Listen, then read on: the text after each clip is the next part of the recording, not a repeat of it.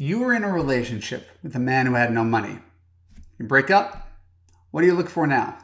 Money. You were in a relationship that had no passion. You break up. What do you look for now? Passion. I call this the overcorrection. When you've been deprived of something for too long, it's normal to crave it. The problem is not the craving, the problem is when we go too far in the other direction. Today, I'm going to explain more about overcorrecting and how to calibrate your next dating choice so you can get it just right. Stick around.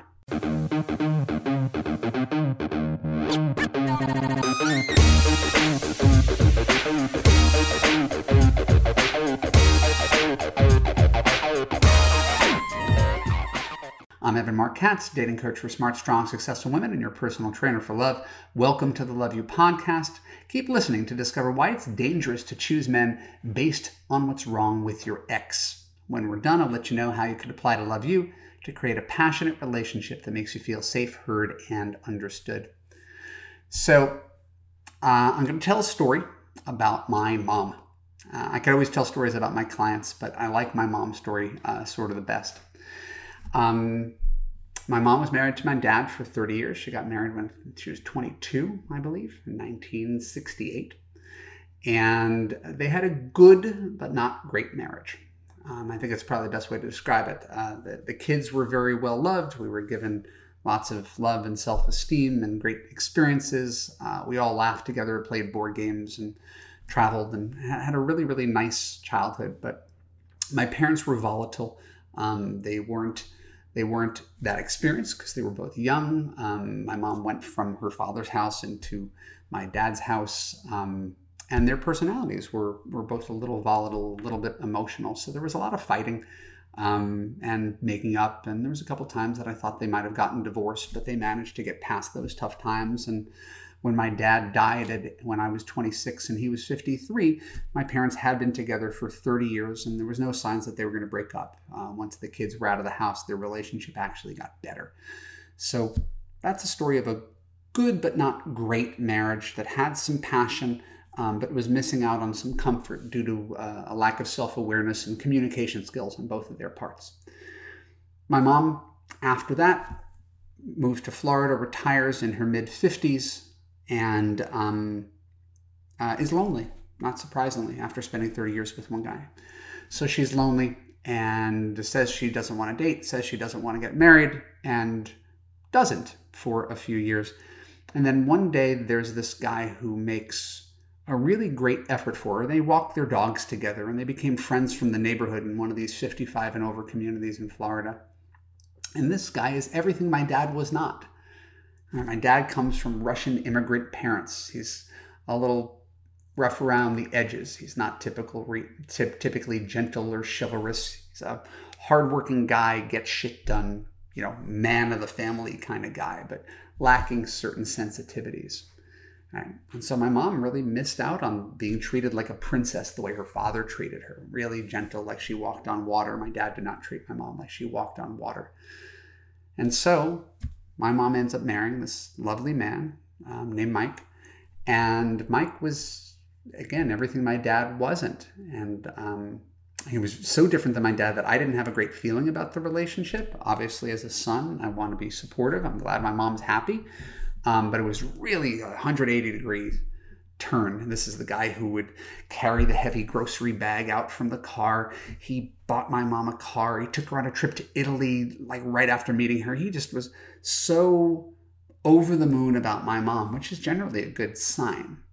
Right? But he did everything for her. He cooked and he did the dishes and he he just really tried to take care of her in a way that my dad never did.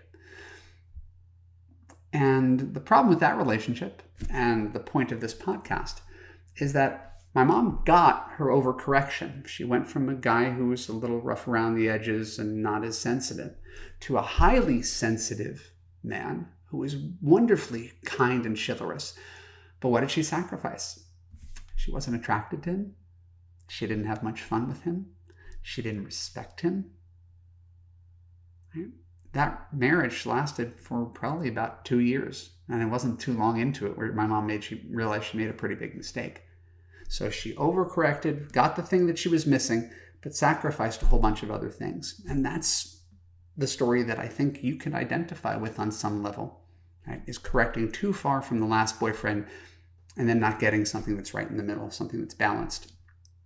My mom ended up falling in love with a friend when she was 69 years old. She's now 74.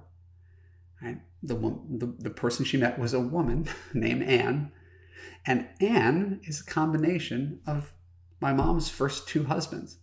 She's a she's funny and she's a small business owner like my dad, right? She's you know a little little butch type, right? To to throw around stereotypes, but she's she's kind of butch, very clearly a lesbian. My mom was not, and she also has that feminine sensitive side by virtue of being a woman that my dad didn't have, but her second husband did. So my mom has never been happier in the relationship than the one she's in right now. She's now happily married for five years. And it's because she ended up finding someone who was in the middle. And that's all Love U is always trying to tell you to do is find something in the middle and stop avoiding these extremes. My wife was married to a guy who was funny and charismatic. He's in the music industry. He was like the life of the party guy. Right? He didn't always tell the truth. He didn't always remember to pay the electric bills, even though he had money. He was he was like a a, a man boy, really um, you know in his early 30s and just kind of like living it up, but not responsible. And the second they got married, he kind of freaked out about being married. Wasn't sure he was ready for marriage. Wasn't sure he was ready for kids. Cheated on her worst case scenario. So that was my wife's first husband, was the man boy. Her rebound guy that she dated for a year and a half afterwards was a guy who was young. He was this young guy who was a graduate student, who was really, really serious, who really wasn't much fun, who spent all his time studying, but he was cute, smart, young, and serious. My wife overcorrected from the life of the party irresponsible guy, and somehow she ends up with me. Right? I'm emotionally available. I work nine to six. I own my own business, but I don't work nights. I don't work weekends. And I prioritize being social, just like my wife, who's a super extrovert. And I always wanted to be married with children. So my wife has this guy, this guy ends up with a guy who's the combination of those two people. And it's that iterative process that we're talking about in dating and understanding on top of this very moderate approach to dating that in telling you these stories, my mom and her partner are not a perfect couple. My wife and I are not a perfect couple. Nobody is. Right? But we know that, and that's sort of our strength. We talk about our weaknesses, we acknowledge them, we work through them. Uh, the other night, we were in bed and uh, we were having a funny discussion. It sounds dire. We're having a funny discussion about what would happen if the other person was dead and we had to get remarried. What kind of partner would she choose? My wife would probably go for someone who's a little bit more patient, maybe someone who's a little bit more competent and handy around the house. Those are my glaring flaws. But she might recognize she could have a very patient, competent, handy guy but he might not be as confident and successful or extroverted as, say, I am. I might go for someone who cared more about her health and was more efficient in getting things done um, because I'm impatient. My wife is deliberate.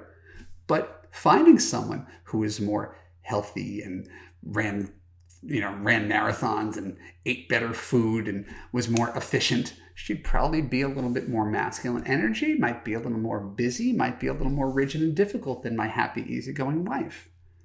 And so just understanding that is a triumph. It took me 20 years to figure it out. How to calibrate what you can and cannot live with, and realize that you don't get everything in one package.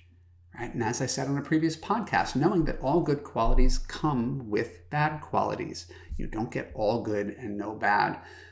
The reason I'm happily married, the reason my mom's happily married, is that we didn't give up.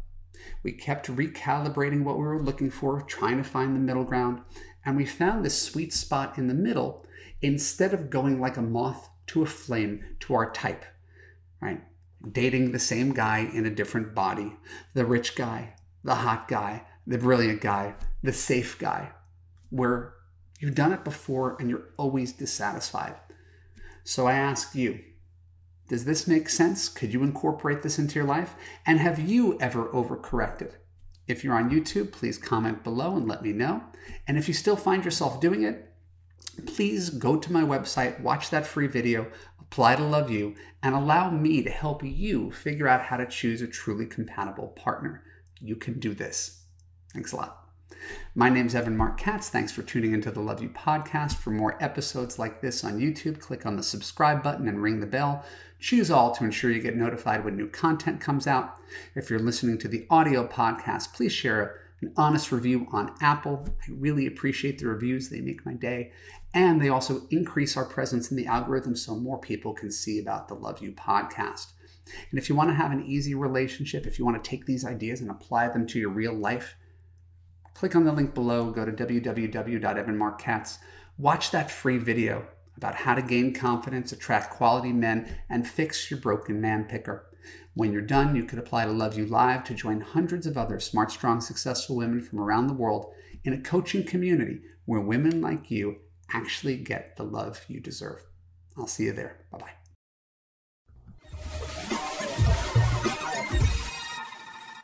Are you the woman who is everything except your man?